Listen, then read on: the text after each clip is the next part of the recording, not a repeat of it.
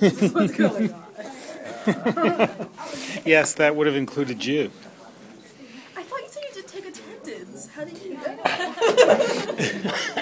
Well, you sit right next to him. No, well, let's Sparkling see. personality. Um, no, I have a decent sense of who comes every day and who doesn't. Like, um, my god, I know. Tony wasn't here on Wednesday either. You weren't here Wednesday, Wednesday, yeah, well, were you? Was he? No, it's the, it was the night before. Oh, it was a Monday. All right, all right. No, so it's just you just get a kind of general sense of, of who comes and who doesn't. Like, uh, like Lauren, she sometimes comes once in a while. Uh, it's nice. Um, hi, you guys. Um, ready for your Marlowe quiz? What? if you'd been here. Okay, good. I just want to know if you were ready. Um, now I know. You're ready. That's good. All right. So, uh, what do we think Of Marlowe or of any of what? of Marlowe or of any of them? Well, of of any of them. I liked the lie a lot. Mm-hmm. Go on. I couldn't really figure out what the lie was, and I liked it anyway. Just like a lot. Okay. I like Southwell's um religious ones because it's like it almost seemed like a song. It was like it had a rhythm to it. It was Uh-huh. really nice. Yeah. Um, are you thinking of one in particular, or just Um, where the the baby. the burning babe? yeah. Yeah. the burning babe was great. Uh huh. you didn't think so, That Barbara? freaked me out until I figured out what he was trying to say. I was That's like, what why made are it you so so good. 'cause You were like, "What's going on?" And then you're like, "Oh." I like the baby and he's floating in front of me and he's on fire and, then- and I was just like, "Dude, you need to finish this because I need to figure out. It's like the burning bush, but it's the burning baby. It's, it's It's alligator. It's it's allegory. Who is the burning babe? Yes. Okay. You Good. get it in like the last two lines and then everything makes sense and you're like, oh, okay. But as you're reading it, you're just kind of getting like really freaked out. Like, I don't know. or you're well, I mean, you have an inkling. I mean, I understood like when they started talking about sinning, I was kind of like, I was like, oh, okay, I kind of think, I, and then of course they said like, oh, and it was Christmas. I'm like, yeah, okay. But like up until that point, there's just a lot of things going on. Um, so did you like it when you found out it was Jesus? It made a lot more sense when I found out it was Jesus. I it was, Yeah. I mean, it wasn't a it wasn't a bad poem, but to me, it wasn't one of the ones that like really made me feel like really connected to it or like very much like very impressed by it. Uh huh. Because I think because I was so confused in the beginning that it like I didn't let it like I couldn't let like the real you know like rhyme or like the flow of the poem really sink in because I was so concentrated on trying to figure out what was going on in the poem that I kind of let the like I, I was too focused on something small that like the bigger parts of the poem got kind of lost on me. Yeah. Um, so that wasn't one of the, my favorite poems that I read for this round, but it was interesting. Um, okay. Uh, were you gonna say something? No. Um, how many people were disappointed when they found out what it was about? Do you all remember it? Should we look at it? Uh, what page is it on? Three ninety four. Um, do you? Oh, You have number number Oh, wow. two forty five. Just kidding. Yeah, we talked about this a little bit last class. Um, I'm surprised you don't remember. Oh no, that's right. Low blow, low blow. Oh. um, so, as uh, does someone want to read it? Go! Yay! As I had hoary. Yeah. Hoary. Hoary means covered with ice. Um, now, hoary means old. That is someone you would talk about. Oh, that that um, hoary idea or that that hoary um, um, view. But it's it means old because it actually means whitened, um, glazed with white. So um, hoarfrost. Actually, maybe technically glazed with hoarfrost, um, but hoarfrost just it, it's wintry. As I on hoary winter's night stood shivering in the snow, surprised I was with sudden heat, which made my heart to glow. And lifting up a fearful eye to view what fire was near, a pretty babe, all burning bright, did in the air appear. He scorched with excessive heat, such floods of tears did shed, as though his flood should quench his flames, which with his tears were fed. Alas, quoth he, but newly born, in fiery heats I fry, yet none approach to warm their hearts, or feel my fire, but I. My faultless breast the furnace is, the fuel wounding thorns. Love is the fire, and sighs the smoke, the ashes, shame and scorns. The fuel justice layeth on, and mercy blows the coals. The metal in this furnace wrought are men's defiled souls. For which is now on fire I am, to work them to their good, so I will melt into a bath, to wash them with my blood. With this he vanished out of sight, and swiftly shrunk away, and straight I called unto mind that it was Christmas Day. Great, thank you. Um, so, um, when do you start thinking it's Christian? Yeah, Gail. Well, I mean, I realized it was Jesus with the line of the fuel wounding thorns. Mm-hmm. Because, like, when I first read that, I was like, wait, what? And then I thought, of thorns. That automatically calls to mind Jesus and the crown of The crown of thorns. So, Yeah. So um, part of the um, pain and suffering that Jesus undergoes in order to redeem humans for our sins is the crown of thorns with which he's mocked when he's crucified. Um, that's one of the one of the many last straws that are heaped upon him. Um, okay, good. Um, anything before that?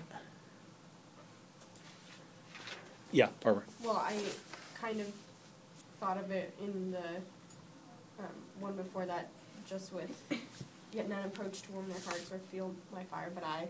It made me think of uh, those who are like believing in Jesus or not. I don't know. I kind of saw the religious part starting there. Mm-hmm. Yeah. Okay. Good. Yeah. Um, I also saw, but newly born in fiery heats I fry. Mhm. Because fire to me symbolizes hell, and Jesus was born without sin. Mhm. So if he was just born, but he's already in hell, I, I guess that invoked Jesus to me. Yeah. Okay. Good. Um, it also probably matters that that the baby's talking. That is. Um, Floating in the air. and well, there's and floating in the air. Um, but floating in the air could still be a pure victim. Um, that is, so here's here's um, a burning babe babe in the air, um, and who knows what that stands for. But once the babe starts talking, um, it's it, it has some command over the supernatural situation that it's that we're in. Um, it's not like the speaker here, who's a Jesuit priest, by the way. Um, so yeah, it says that Robert Southwell, S.J. Everyone knows S.J. means Jesuit priest. Any- Okay, has anyone read Portrait of the Artist as a Young Man? So there's a place where Stephen is imagining what it would be like if his name were.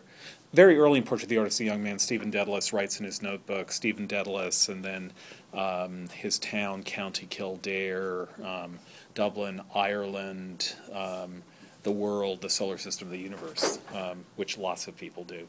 But um, Stephen Dedalus does it. Um, at, towards the end of the book, he thinks about becoming a, a priest. Um, and he imagines what it would be like if his name were Stephen Dedalus S.J. Does anyone know what it stands for? Society of Jesus. So the Jesuits belong to um, a group called the Society of Jesus. So um, S.J. there means Jesuit priest. Um, so um, here's this supernatural thing.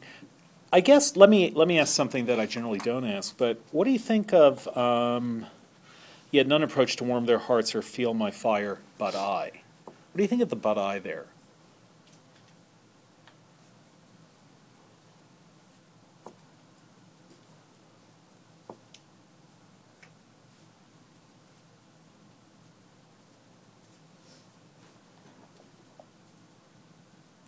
Yeah. It's almost like he initially tried to go, get away from the fire, but then he felt it. Okay, you've made it much better than I thought it was. Nice. Um, I thought it was just stupid. Um, that is to say, why would he approach himself at his own fire? Um, that is, that um, is he going to warm his heart at the fire in which he's burning? Yeah, Gabrielle. Um, well, I mean, not that it makes that much more sense, but when I read it, I associated, but I'm more with like, in my mind, it translated to like he is also by the fire, but nobody else is coming to him. Yeah, So like the only person that feels the fire is him, yeah, and the only person that is around is him. So Yeah. like, not so much that like he has come to himself in like that odd way, but like that he is there and nobody else is approaching him or the fire. yeah. Um, I still feel like who made the eyes but I is much better Yeah. than this. Yeah, Well, it's also it's a it's a question of belief. I mean, it says that you know love is the fire and sighs the smoke. mm-hmm. Um, so it's just Jesus. Of, of course, he would be able to be in such flames and not get burned, whereas everyone else, even no matter how cold they are, would be like. And it, it's like um, it's like that poem that we looked at the first day, where it says, you know, like I am not worthy. So it's like even though you see this great love, this burning love, you're like, well, I can't yeah, closer. And so meanwhile, he's standing in it, and he's like, no, seriously, it's cool. yeah, yeah. Or not cool, but Yeah. um, it's warm. Um, yeah, Temperate. It's temperate. Um, I guess what I'm what what I'm thinking, what I'm suggesting is that the, the reason this poem is in the book, and the reason, and this really is the reason that Southwell is remembered. You know, it's nice that ah, speak of the devil. Um, it's nice that that uh, there's several poems by him, but this is the one um, that that really is uh, that he's known for. Um, is not really because it's a great, great poem. I don't think it is a great, great poem, um, but because it's such an arresting poem. That is the idea of this burning babe in the night. Um, just suddenly, this this vision of the burning babe in the night. Um, as I in Hori's winter's night stood shivering in the snow, surprised I was with sudden heat which made my heart to glow, and lifting up a fearful eye to view what fire was near, a pretty babe all burning bright did in the air appear. And then you need the whole poem. Um, but it kind of a little bit goes downhill from there, I think. Uh, yeah. I actually much preferred the new Prince, new Pomp. Oh, really? Basically, yeah, because I mean they're both speaking Yeah. about Jesus, and, and like I said, I had a problem with the the poem to begin with, so I might be a little biased, but I just I like I like New Prince, New Pomp better. Um, be- okay, let's just read it. Um, someone else? Everyone is looking. Yes, yay. Behold, a silly tender babe in freezing winter night, in only manger trembling lies, alas, a piteous sight. The inns are full, no man will yield this little pilgrim bed, but forced he is with silly breasts and crib to shroud his head. Despise him not for lying there. First, what he is inquire. An orient pearl is often found in depth of dirty mire. Weigh not his crib, his wooden dish, nor beasts that by him feed. Weigh not his mother's poor attire, nor Joseph's simple weed. The stable is a prince's court, this crib his chair of state. The beasts are parcel of his pomp, the wooden dish his plate. The persons in that poor attire his royal liveries wear. The prince himself is come from heaven. This pomp is pri- well, this pomp is prized there. Prized. Prized? Oh, okay. Yeah, do you hear the meter? This pomp is prized there. That's why. I slipped off. Yeah, like, that's what I thought. meter's wrong. Yeah. Okay, thank you. With joy approach, O Christian wait, do homage to thy king, and highly praise his humble pomp, which he from heaven doth bring. Okay, so why'd you like it better? Well, I guess for on one hand, it's the familiarity of it because, you know, I grew up listening to all of these like Christmas tales and things like that, and the imagery and the like the picture that he's describing is very familiar to me. So Mhm. it, I liked it because it was it was familiar, and I also liked that he he kind of explained something that in reality would be off-putting in, in such a way that like you can understand why people prize it so much. Mhm. Like in reality, the idea of like a baby having to spend the night in like you know a manger and like like in such dirty like in such a dirty setting and things like that is not the best thing. But he's saying like you have to understand what's going on to really appreciate what's happening in this situation, and then he explains it. And I I like the imagery, and I like I, I just it was a very nice poem to me. Okay, good. Yeah. It's incredibly benign. I mean, especially with the meter, it, it, it feels like "Twas the Night Before Christmas." Like, I mean, this could this this poem, as far as I know, isn't something that's often read or, or like made into a, a jingle that you hear on the radio every December. Yeah. But it very easily could be Mhm. because just it just feels nice and homey and familiar. Whereas the Burning Babe is like has this creepy Blake imagery of you know children covered in the ash made of shame and scorn. Yeah. Yeah. Yeah. Yeah. Exactly. Yeah.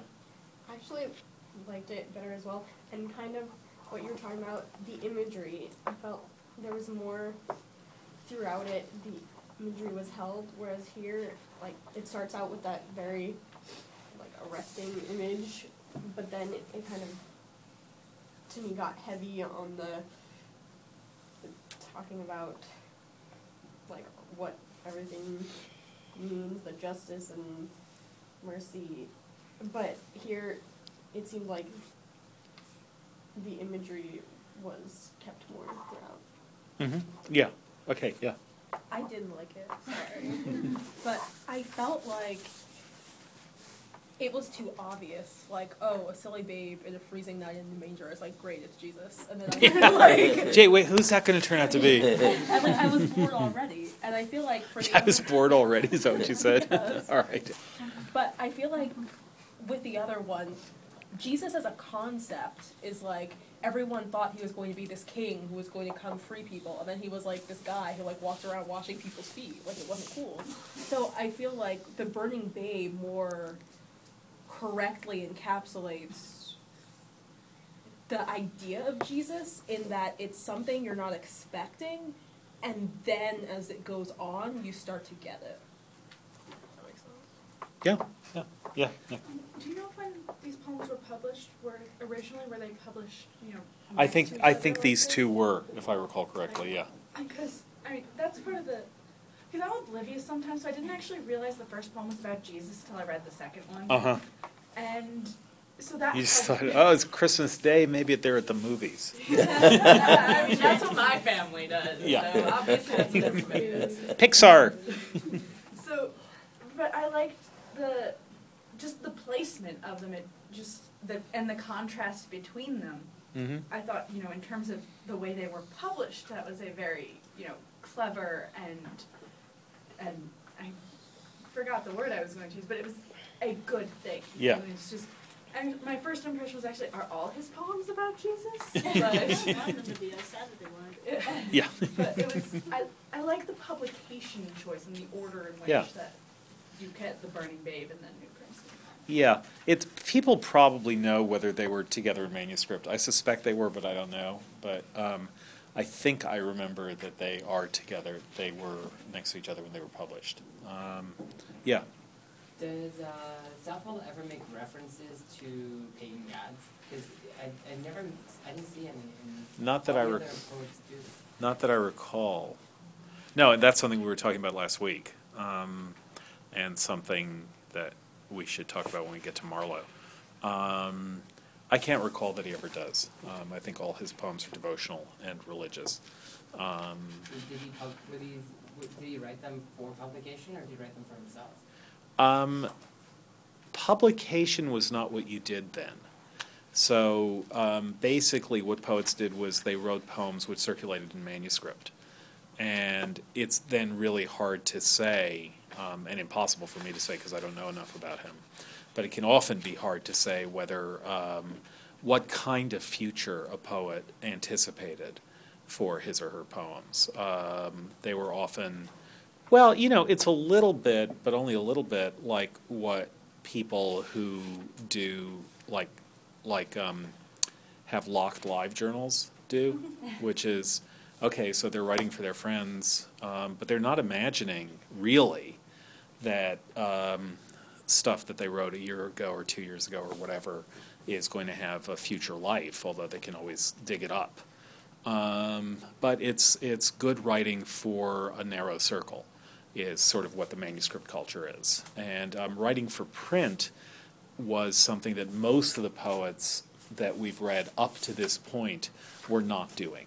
Um, they were they were writing for people in court, their friends in court, or in whatever circles they were in, rather than for print.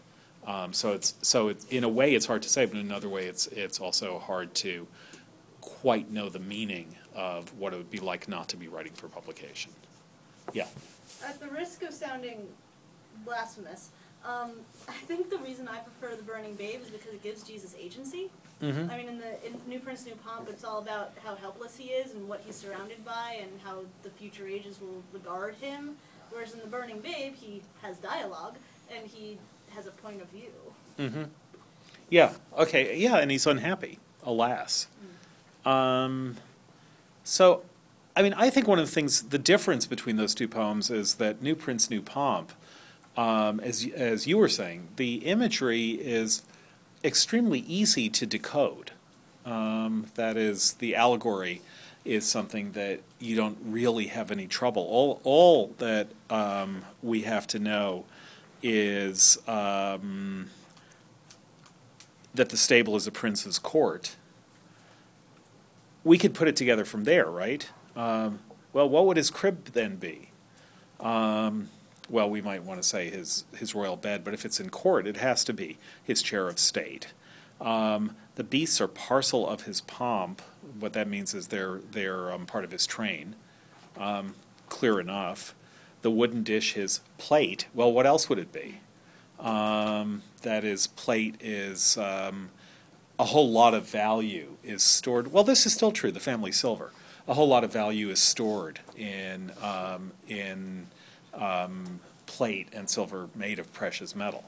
Um, the persons in that poor attire his royal liveries wear. Um, okay, so it's all um, a kind of irony that the poorest, the first are la- is last, the poorest is the richest. The livery of the Lord is um, ra- is rags or poor attire, um, and that that's the pomp that's prized in heaven. But it's not at all hard to figure out um, either how to decode everything in the manger.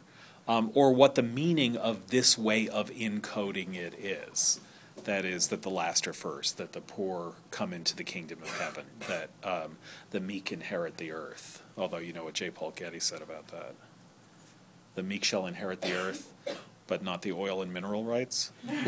um, so, but here it's it's just not hard to to decode it. Um, I think it's much harder to decode the burning babe. So if you go back to that, alas, quoth he, but newly born in fiery heats I fry. So so here I am in a terrible world.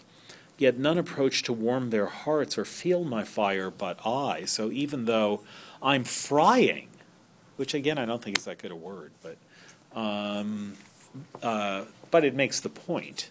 Um, I'm frying in this heat, but others could warm, could take warmth by it, could could melt and um, and give up their sin and find solace in the pain that I undertake for them. My faultless breast, the furnace is. Um, okay, so why furnace? Well, he's burning and he's really hot. So somehow there's got to be a place where where the fuel is burning, namely the thorns. Um, is there any other reason for furnace? I think there is, but I think um, you have to you have to think about it for a second. In other words, he's not explaining here um, how how the uh, second law of thermodynamics is being preserved.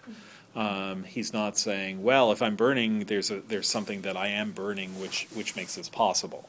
Um, why does he want to bring a furnace in? Why does he Southwell? Why does he Jesus want to bring a furnace in?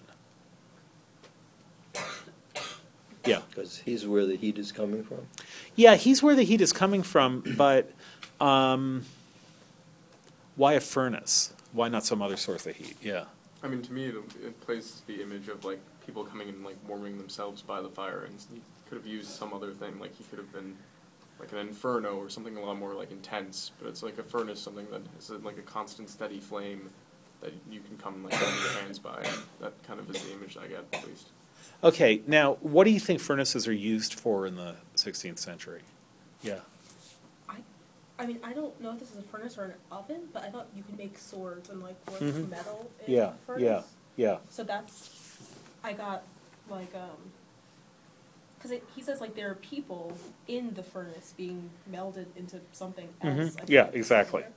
Um, the metal in this furnace wrought are men's defiled souls. Yeah. Um, so that's why there has to be a furnace in order to to um, do the the forming of men's souls. Um, so um, wrought is one of those words that has no present tense. Um, what is um, so? What is the furnace allegorically then? If that's what it's doing.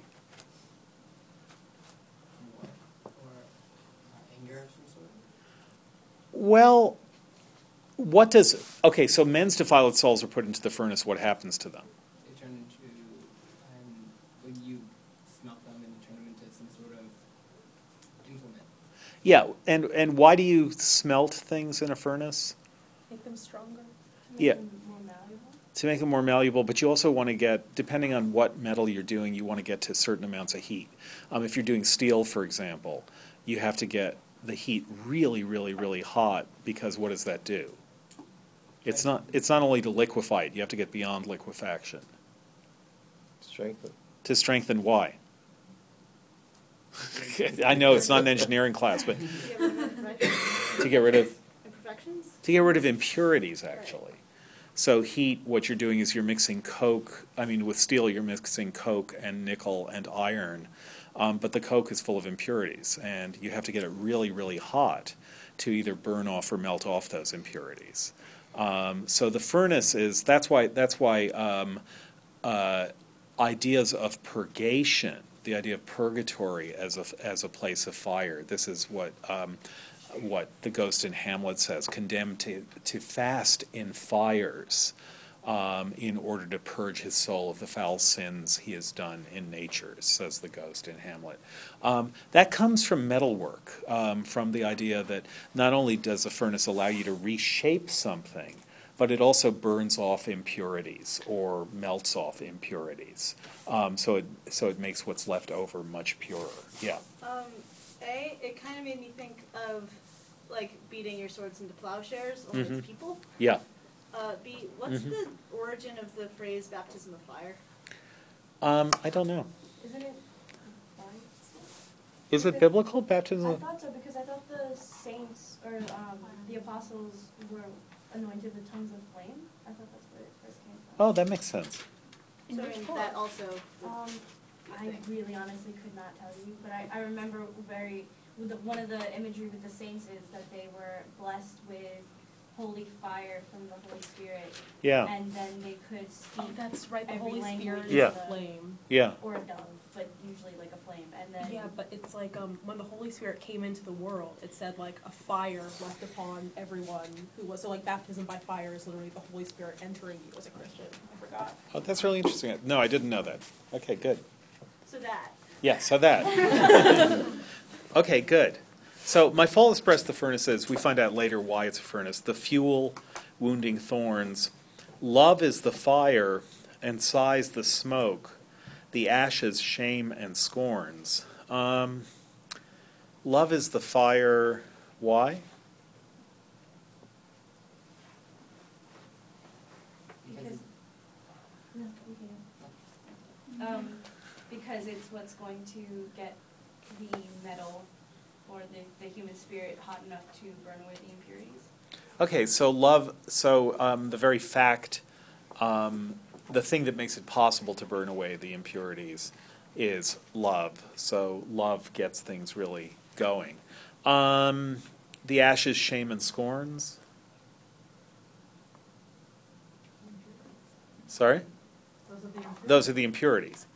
Um, shame, okay, I get that.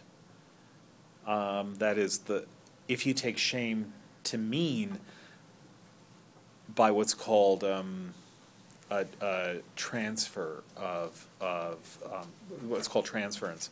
If you take shame to mean the thing that you're ashamed about. In other words, shame is generally how we feel about something. But if you say, you know, a nation's shame, you know, poverty is America's shame, um, it's that that doesn't mean where other nations feel shame, we feel poverty. Um, what it means is the thing that we should feel ashamed about is poverty. Um, so shame there is being used um, to represent the thing that we should feel shamed about. So if you say the ashes are shame, um, it's not actually the experience of shame, um, but rather the impurities that we should be ashamed about. But what about scorns? How do the ashes get to be scorns? Yeah. I took that to mean like non-believers or people like or uh, you know like people like the Pharisees or or you know Pontius Pilate, for example, would be people who you know make fun of Jesus. Um, yeah. Maybe scorns because, uh, you know, treating all men as brothers. Yeah, but how? Okay, so the thorns are burnt.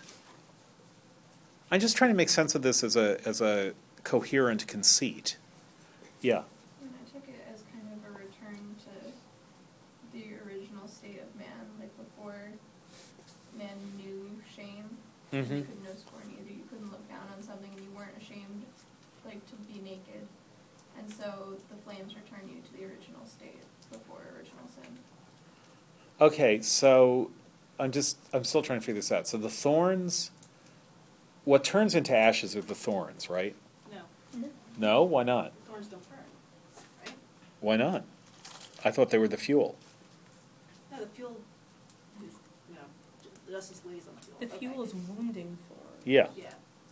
Well, you can take thorns to mean like things that have hurt or um, things that have caused damage to one's body, just in general. So like you're burning away. So all the stuff you cigarettes in the and- past. yeah, Yeah. sure.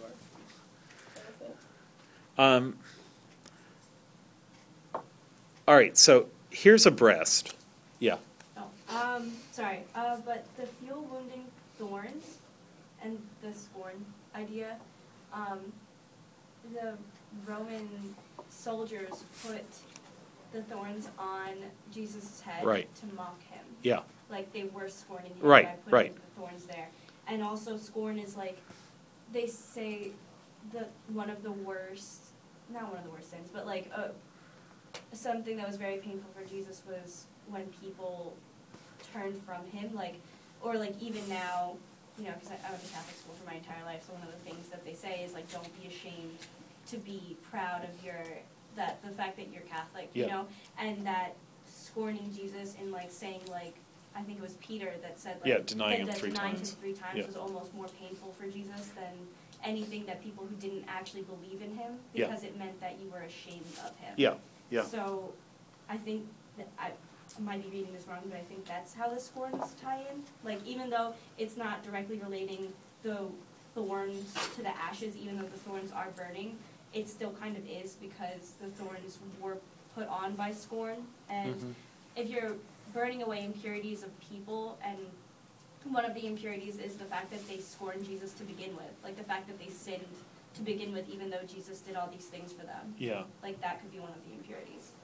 So, yeah, no, look, wh- I guess what I'm saying is, I totally get this poem in a general way, um, which is that what you have here is Jesus suffering for um, the act of purification and salvation that um, that he performs, and that that idea that suffering, that his suffering helps everyone um, is um, is is an idea that the poem is making in a particularly vivid way. Um, I'm wondering if there's. Uh, let me. I just want to see if there's a poem, a particular poem by Herbert here. Um, there's a poem by Herbert called Redemption, and um, it would be worth looking at if it's in this book, which I'm not sure. Oh no, it wouldn't be in this book anyhow. It would be in the 17th century book. Um, trying to think if I can remember it. Having been tenant long to a rich lord not thriving, I resolved to be bold and to make unto him um, a suit to cancel, to grant me a new, for a new granted lease and to cancel the old. At heaven, in his manner, I him sought. They told me there that he had lately gone um, to earth um, to to take um, possession of um, of a land uh, of a land he had newly bought. Um, n- accordingly, knowing his great birth, I sought him in theaters, halls, courts. Um, I forget the first thing, but basically among the rich. Um, at length I heard a ragged noise and mirth of thieves and murderers. There I him espied, who straight, Your suit is granted, said, and died. Um, so, what Herbert basically spends 13 lines looking for this lord, trying to get a new lease and cancel the old one. He's not doing well under the terms of the old mortgage.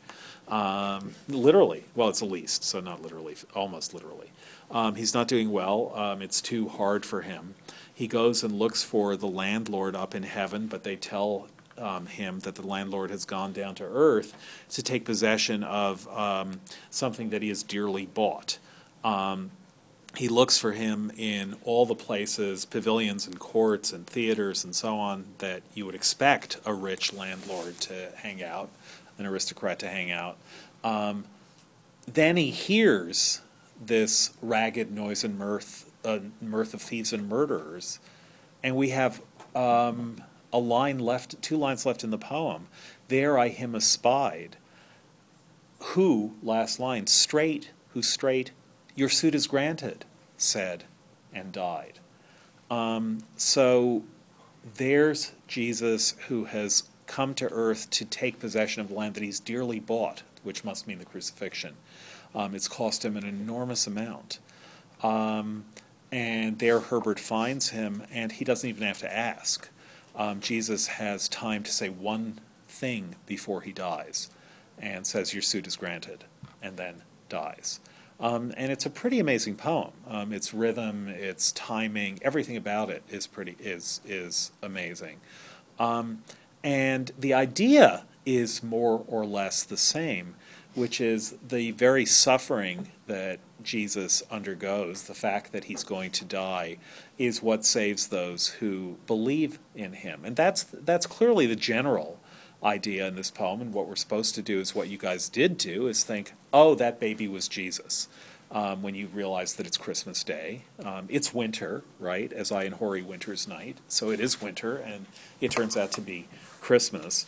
Um, but I think it's much harder to make the metaphors uh, make sense in, in their detail. You know, again, unlike a valediction forbidding mourning, um, which we've several times talked about.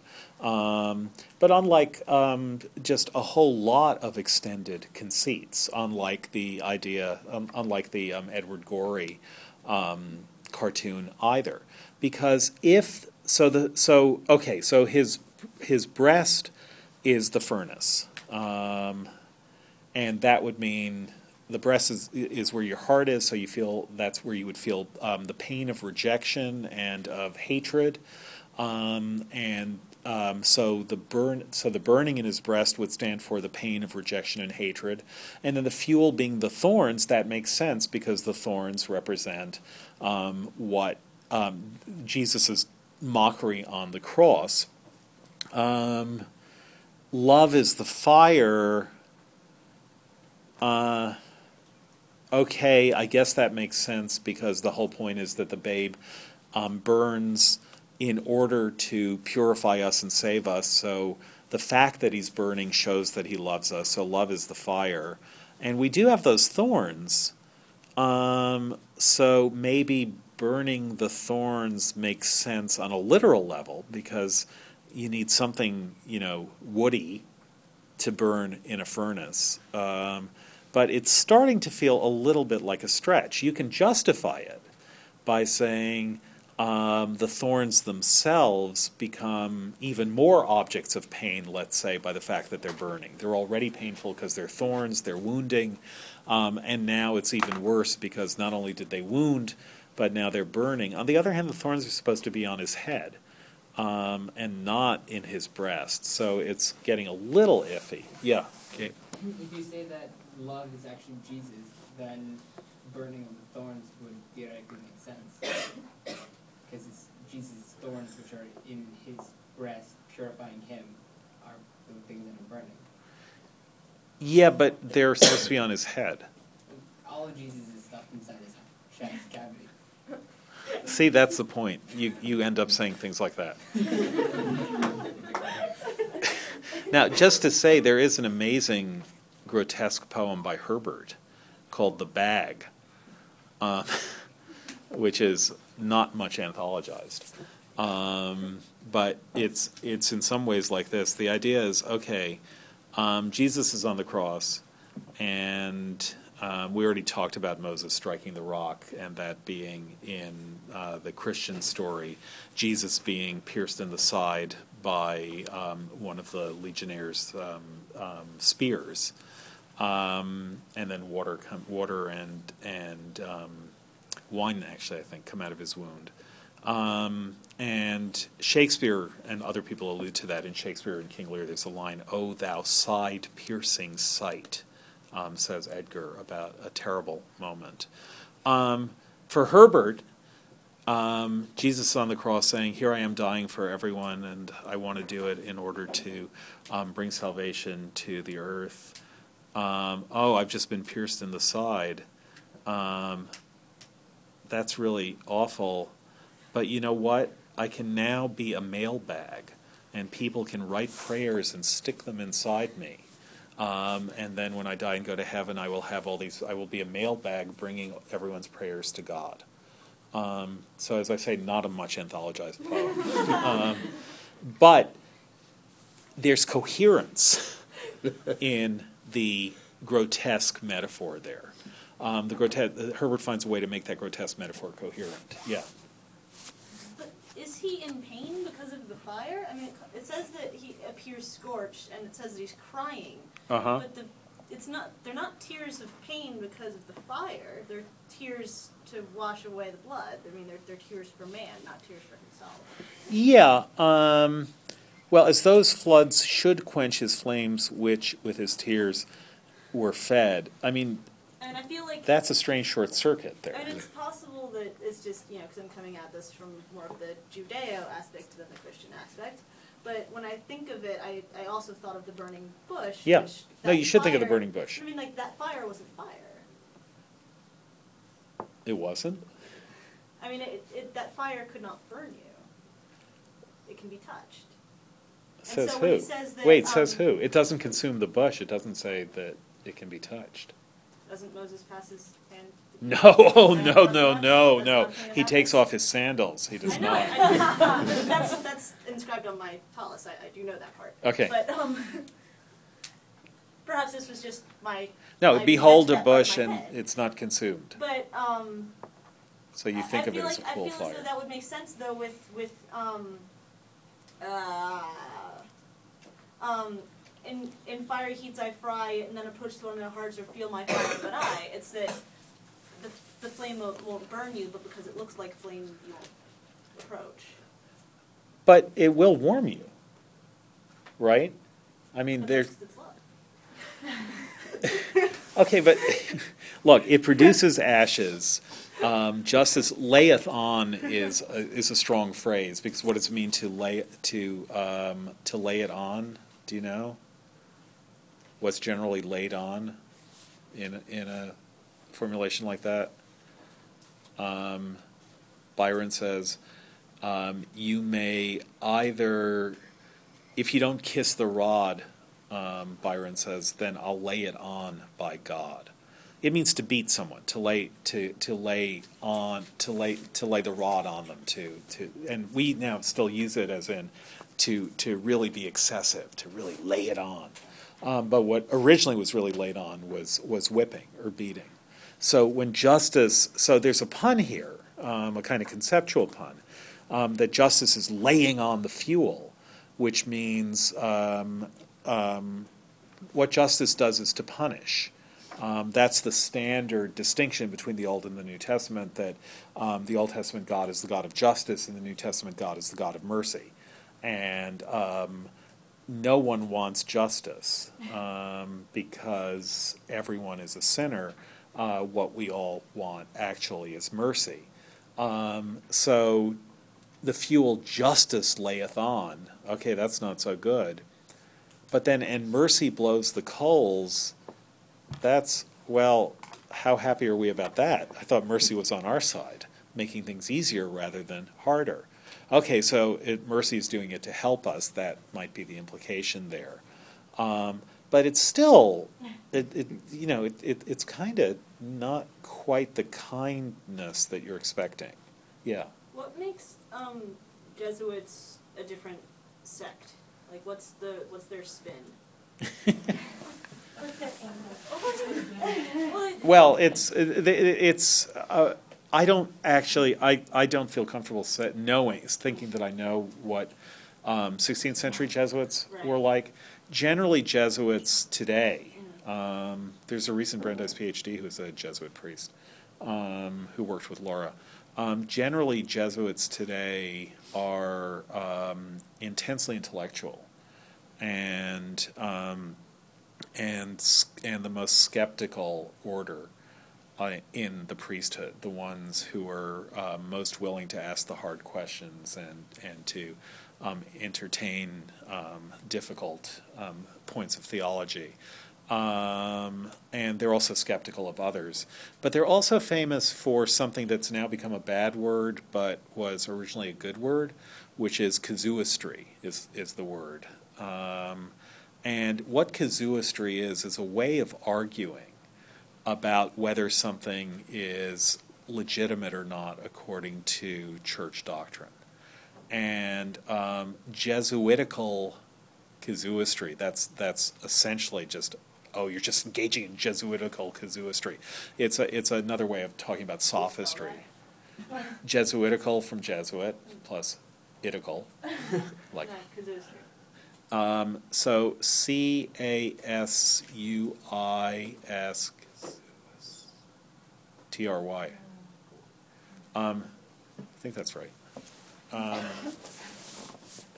the idea behind casuistry is is um, that if there is any interpretation of a biblical text or of church doctrine or of some um, authoritative uh, declaration, some declaration accepted by the church as authoritative, if there is any such declaration or any interpretation of such declaration that can be found in favor of someone accused of a sin, that will absolve the person.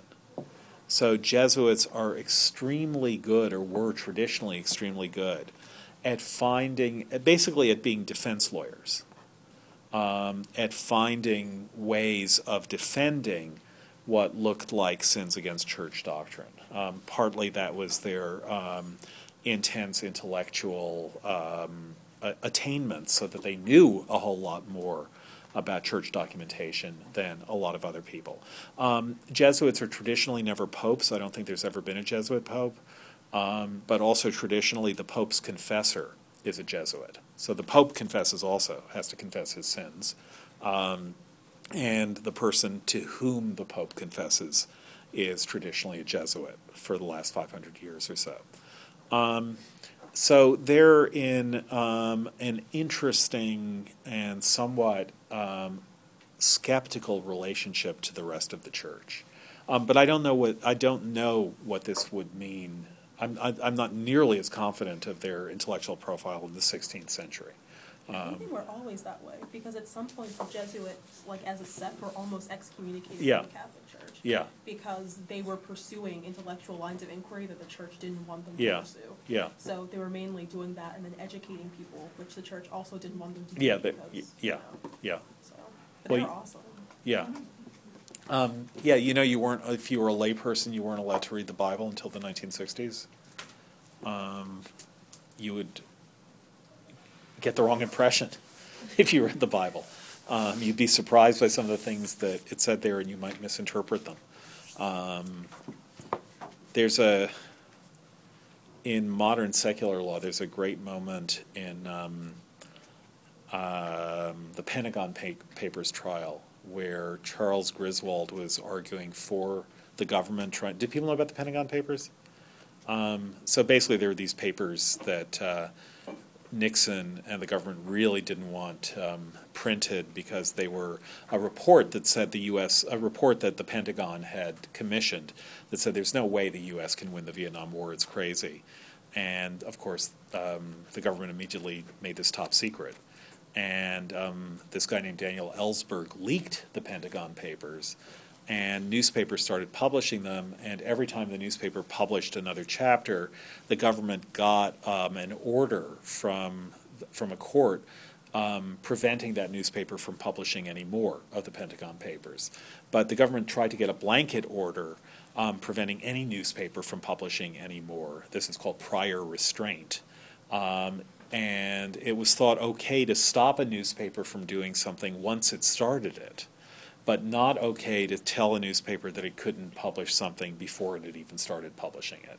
So this was brought to the Supreme Court. The Pentagon Papers case was brought to the Supreme Court. The case was much more important than the papers, um, but uh, the Pentagon Papers case was brought to the Supreme Court, and um, it was uh, the U.S. versus the New York Times and the Washington Post and various other newspapers and the um, the um, count the counsel for the newspapers basically said uh, the First Amendment says Congress shall make no law um, abridging freedom of the press, and um, if you engaged in prior restraint and told newspapers they couldn't publish certain things uh, before they did, that would be abridging freedom of the press, um, and they won. That was a very different world, but what I loved was what Charles Griswold, who was who was the government um, lawyer, said um, in his um, argument that there could be prior restraint, and he said, "I think the problem," he said, he said, "I think the problem is that um, the Floyd Abrams, I think, was was um, uh, arguing for the newspapers, is that um, Abrams." thinks that when the First Amendment says the government shall make no law abridging freedom of the press, that what that means is that the government shall make no law abridging freedom of the press. And actually, it doesn't mean that. Um, but he said it right out. Um, he said nothing is absolute in the Constitution, and even the most absolutist statements are not absolute. And um, it's naive to think that they are. And um, so that um, it's it's you're a lawyer, right? No. Or I, I don't know. Or, okay, but um, that's a um, a kind of secular equivalent to going right into the heart of things and saying it's different from what anyone can see that it actually is, um, and making an intellectual argument for that. Um, so there's something um, I think equivalent to that too. Um, what the church would say up, up until Vatican II about, well, you know, in the Bible it says you shouldn't do certain things, um, and you might think that that would mean you shouldn't do them. Um, and that's why it's important that you not read them. Um, so, as I say, it was only in the 1960s that um, that the Bible became that it became permitted um, for members of the church to read the Bible and not to learn doctrine from um, the church itself, the church herself, and from catechism. Um, okay, but so I guess what I want to say, I'd, I'd love us to get to Hero and Leander, which I hope you loved. Did you all read it? Yeah, couldn't be better. But I think what what I want to say is that um, the image doesn't, to me.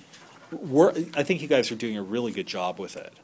Um, and I guess I'll say say um, explicitly what I think a theory of any interpretation of a poem should be, which is that you should interpret any work as being the best work it could possibly be. Um, it's really important to use the word possibly there. Um, not an impossibly good work, but the best work it could possibly be. And um, I feel that you're doing that. That is, I was skeptical of the but I, um, but you guys came up with um, a reason that that phrase might actually be pretty good rather than what I was thinking of it as being as just filler. Um, and I was also skeptical of um, why the ashes should be shame and scorns, but um, you came up with, with decent reasons for why it be, should be shame and scorns. And all of that seems possibly to make the poem seem better than it would otherwise seem. Um, I still can't quite make it work. I don't know why the sighs would be smoke. Um, what sense does that make? Um, love is the fire I can see, but and sighs the smoke. Um, eh, maybe you could make sense of that, can you? Why is that a good thing? Yeah. The sighs, the sighs of repentance, which is what happens when love, the love of God burns in you, Yeah. that you send your sighs to heaven. Okay, so it's like smoke, the smoke of a sacrifice. Is. Yeah. Okay, so um, that would then make sense. Um, the ashes, shame, and scorns, um, the thing that burning the thorns um, gives you is what's left of them, or shames and scorns. Um, but the problem then would be that since smoke comes from the fuel, the fuel turns into smoke and also into ashes. So, how do sighs Come out of the hard thorn? about this. Jesus is magical. Just like go with it. Okay, so no, no, but What'd you, you do to jail for poop rock? Um, not Rita. um, but the the no, I think what you're saying is right, which is that that what happened here is I think Southwell just had this amazing image um, of of this child floating in the air on a dark, cold night and just glowing and burning um, just an incredible image. If you think of it, you know, it's it's something that maybe is not quite as incredible to us um, because we've grown up with um, enough uh, um, animated films and and so on that um, that similar that we've seen similar images. Um, but there's no image like this before now. So he had this amazing image in his mind. Um, and then he wrote a poem about it. And I think the poem tries to justify the image, but it's the image that matters. And um, even as an image of Christ, it's the image that matters. That Christ is this is this burning child in the night. Um, that's an amazing image. But then he tries to justify it, and he does that through allegory. And I think he works really, really hard at it, but doesn't quite get it to work. Um, you know, gets it to work well enough, but doesn't quite get it to work. And um, I think that's that's really interesting. That here's a poem which is both, which is which has something great in it, and yet somehow isn't a great poem, or which isn't a great poem and yet somehow has something really great in it. Um, that's that's how it strikes me. Um, and I think it's also uh, lots of people have subsequently um, been interested in this image. Um, so anyhow, um, yes, Hero Leander. Why'd you love it? Yeah, I thought you. Yeah, didn't you say you loved the imagery? No, it was just. I don't know. I just thought a lot of parts of it were pretty, Uh huh. which isn't a justification at all. But. Okay, pretty. Yeah. I felt like a much more modern version of Ovid's Metamorphosis. Uh huh. Like the language he put into it and a lot of the analogies and just the imagery was much more, much more Renaissance. Yeah, um, it's partly like Ovid because everything that happens has a backstory. And he'll take as long as he needs to to go through the backstory. So, um, and he's making it all up. I mean, this is not mythology. It's not mythology that the Fates um, fell in love with Mercury. Um, that's that's uh, Marlowe making that mythology up. Um, but um, it's just great. He just loves going there. He loves describing. It's a poem of endless description. And what is it that he likes describing best? Beauty. Well, yeah. Um, sex. Sex. Yeah. Um, yeah. Lots of sex in it. Just, um, a stream of liquid pearl which down her face made milk white paths. I just, I was reading that. I was like, I'm so, like, really? I'm shocked. it's just, you know, there's a Wait, what line. I got one. No, page four ninety five. It's just like there's a line, and then Marlowe's like over here, past the line. yeah. Um, okay. Uh,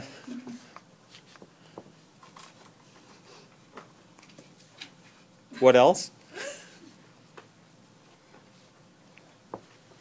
I mean, Ovid is also always describing sex. That's another um, similarity between them. Um, what event happens in this poem? If you were to plot summarize, what's a very quick plot summary? Yeah. Hero and Leander are both super pretty, but she's a nun, but to Venus. Uh huh. And like he convinces her that she should sleep with him, and then he goes swimming, and she leaves a light. no. Yes. and like she leaves a light on for him, and so like that way they can come and like have sex, and it's great. Okay. yeah, his father doesn't want him um, seeing her. Um, he meets her at a festival. She's incredibly beautiful. Um, he's struck by how beautiful she is and says, We should have sex. And what does she say? No, why not? I'm a nun. I'm a nun for Venus, but still a nun. So what does he say? It's not the idea of Venus. yeah, it's not the idea of Venus. Um, what is it she's afraid to lose? Her virginity. What does he think about that? Um, even less than not that important. Um, there's actually a quick theory of allegory there um, when he talks about her virginity. Um, do you remember that? That it's. Um? Uh, y- well, that's what sex is like. Um, when there there are people who um, only drink water, right? And um, and yet it's really wonderful. And there are people who have their wine neat every day, but they get bored by it. Um, that doesn't actually seem to help his argument that much, but it helps a little bit. But just a little bit before that, I think this is uh, page 493. Um, around line 250. Um, it's always hard to say where where to start. Well, let's let's start at 238. Rich robes themselves and others do adorn, neither themselves nor others if not worn. Um, so that's a nice little idea that um, the reason to be beautiful, the reason to wear a rich robe is that it looks that it adorns you, but also it adorns others. That is, others get to see this beautiful robe you're wearing. You get to wear it, and they get to see it, and it's it's a win-win situation, and it's a lose-lose if you don't wear it. Who builds a palace and rams up the gate shall see it ruinous and desolate. Um, so there, the image is fairly clear: building a palace and ramming up the gate. Ah, simple hero, learn thyself to cherish. Lone women, like to empty houses, perish. Less sins the poor rich man that starves himself in heaping up a mass of drossy pelf than such as you. So even the miser sins less than you do. Why? because his golden earth remains, which after his decease some other gains. So the miser may be an idiot for um, for loving money rather than what money can buy, um, which is the standard definition of uh, miser. That is, money is supposed to be a medium of exchange and shouldn't itself be the thing that you want. Um, but at least when he dies, other people will get it. Um, but this fair gem, sweet in the loss alone, when you fleet hence, can be bequeathed to none. So, what gem is that that's sweet in the loss alone? Virginity. Virginity, yeah. Um, that gem, that's not something that when you die, people will say, "Oh, I have, I can have her virginity now." Great. Um, it's There are people like that. Nobody wanted to say that. Everyone thought it. No one wanted to say it. We went there. my goodness. Well then, I'm sure there were poems about that too. um, no doubt. But this fair gem, sweet in the loss alone, when you fleet hence, can be bequeathed to none. Or if it could, down from the enameled skyle, heaven would come to claim this legacy, and with intestine broils, the world destroy and quite confound nature's sweet harmony. Um, so even if someone could um, leave their virginity behind them, then because you're so beautiful, there'd just be a civil war on earth um, between the powers of the gods, and that would not be a good thing. Well, therefore, by the gods decreed it is, we human creatures should enjoy that bliss. One is no number. Maids are nothing than without the sweet society of men. Um, that's a mathematical theory that one isn't a number, that you need plurality to get the very idea of a number. So, since um, if you're alone, you would be nothing without the sweet society of men, wilt thou live single still? That is, she says, actually, I like being single um, and being self-possessed. And his answer is, well, one that one shalt thou be, though never singling hymen couple thee. You're still your own person. That is, it doesn't matter whether you have your virginity or not. Um, a person is always a single person, no matter what. So it's not virginity that gives you um, your your own um, self possession. Um, wild savages that drink of running springs think water far excels all earthly things, but they that daily taste neat wine despise it. Virginity, albeit some highly prize it, compared with marriage, had you tried them both, differs as much as wine and water doth. So it's good that you know what virginity is like. Now try the wine um, and feel the difference. Um, base bullion for the stamp's sake we allow, even so for men's impression do we you, by which alone our reverend fathers say women receive perfection every way. So um, that's a very quick sexual theory there um, about what's sometimes called mediated desire. Um, women, um, sorry, this idol, which you term virginity. So here, think about allegory. This idol, which you term virginity, is neither essence subject to the eye, no, nor to any one exterior sense, nor hath it any place of residence, nor is it of earth or mold celestial, or capable of any form at all. Of that which hath no being, do not boast. Things that are not at all are never lost. Men foolishly do call it virtuous. What virtue is it that is born with us? Um, so, virginity, he says, is a pure abstraction. Um, what it is is it's like an allegory without anything that that allegory represents, um, and therefore there's no point in your maintain in your sustaining something which is only allegorical, which isn't real. Um, so that's um, it's an argument. Um, it's a uh, basically it's a it's an it's no big deal argument. Um, nothing will change um, except that you'll have a good time. Um, but it it's not a sin. It it won't um, cause anything to change. Um, so eventually he wins that argument. Um, and I assume you found that pretty sexy where he does.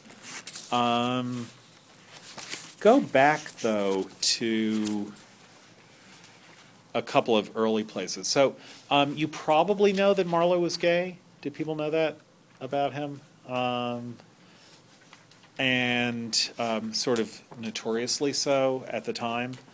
Um, so go back to around line um, 60 or so, um, where he's describing both the lovers.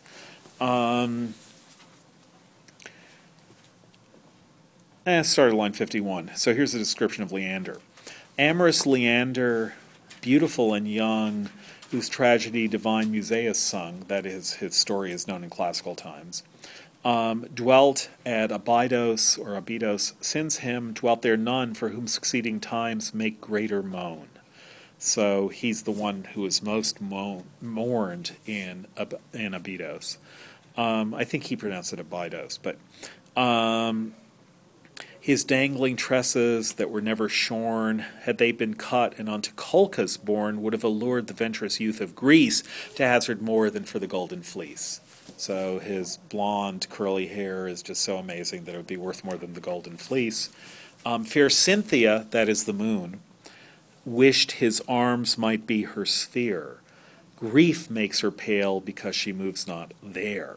So here's the reason the moon is pale because she saw Leander and was pale for grief that he wasn't embracing her. His body was as straight as Circe's wand. Jove might have sipped out nectar from his hand. Um, what's that a reference to? Does anyone know? Jove might have sipped out nectar from his hand. Ganymede. So who's Ganymede? Who is Ganymede?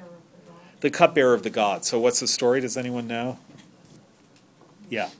Uh, he was one of Priam's sons, Priam's the king of Troy, and uh, Jove saw him and thought he was so beautiful that he brought him up to Olympus to be his cupbearer, meaning he brought him up to have sex with him. Yeah. Uh, Neptune.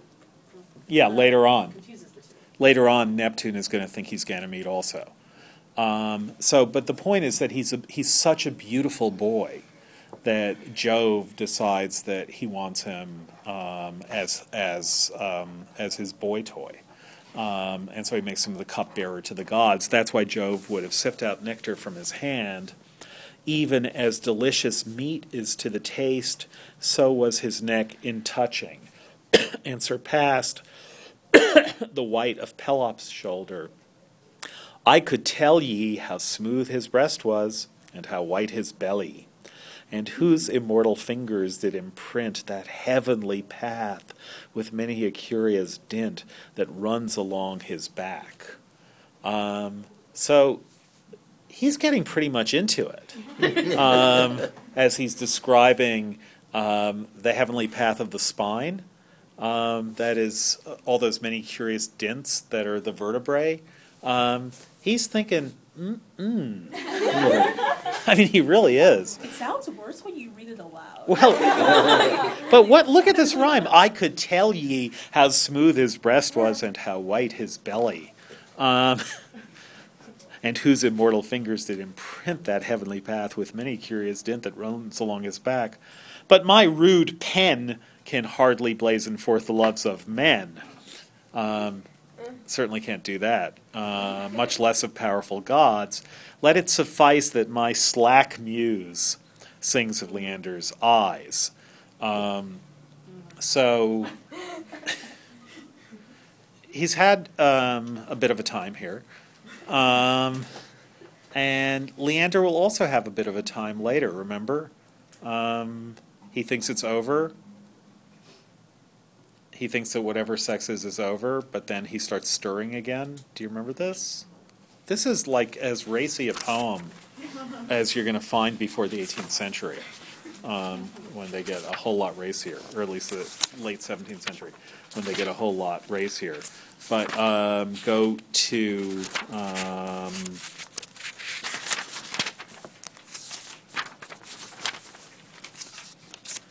page 504. Um, actually, sorry, that's the wrong place. Um,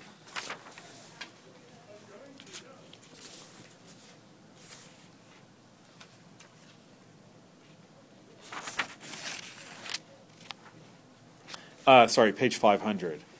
Um, start around um, line 539. You know, so basically what's going on here is an amazing description of sex between two people who are both virgins and who don't quite know what they're doing. Um, but they're learning that there's more than they thought. Um, but know you not that creatures wanting sense by na- this is 539 by nature have a mutual appetence and wanting organs to advance a step moved by love's force unto each other leap much more in subjects having intellect some hidden influence breeds like effect so all birds do it and bees do it think about humans is essentially what he's saying albeit leander rude in love and draw long dallying with hero nothing saw that might delight him more Yet he suspected some amorous rites or others were neglected. Therefore unto his body hers he clung. She, fearing on the rushes to be flung, strived with redoubled strength. The more she strived, the more a gentle, pleasing heat revived, which taught him all that elder lovers know. And now the same gan so to scorch and glow, as in plain terms, yet cunningly. He craved it. Love always makes those eloquent that have it. Um, so basically, something has happened while they were messing around on third base. Um, sorry? The burning babe. The burning babe, yeah. um, but then he wonders, isn't there something else, or is this it? Um, and then she starts squirming away from him, and he revives, um, being a very young man. And um, then they discovered, no, that wasn't it. Um, you guys know the Flight of the Conchords, right? Um, the Flight of the Conchords? Um, you, and you say, is that it? I know what you're trying to say, baby. Oh, business time? Yeah, business time. You're saying that's it. Um, business. Google business time and Flight of the Conchords. You won't be unhappy if you do. Um, I know what you're trying to say, babe. Um, so yeah, it turns out there's more. But I think what's most I don't know shocking, sexy, both is Neptune as um, Leander is swimming. So swimming is turned into a sex scene. Um, you all got that right? That the water flowing around his body as he swims through it is intensely sexualized. Every stroke that um, that he swims is is made sexual. Um, if you don't know it, um, you could imagine that this would be a fun thing to study for your final exam. So um, you ought to. All right, uh, we do not have class Wednesday, I will remind you, um, since some of you are here today. Um, and so I'll see you after vacation. And as I say, we will reschedule the class for um, optionally for reading day. But you should read all of Astrophil and Stella as well as the other Sidney poems, not from Astrophil and Stella in the anthology. But Astrophil and Stella is a separate book. So not just the selections in here, but the whole thing. Okay, have a good break.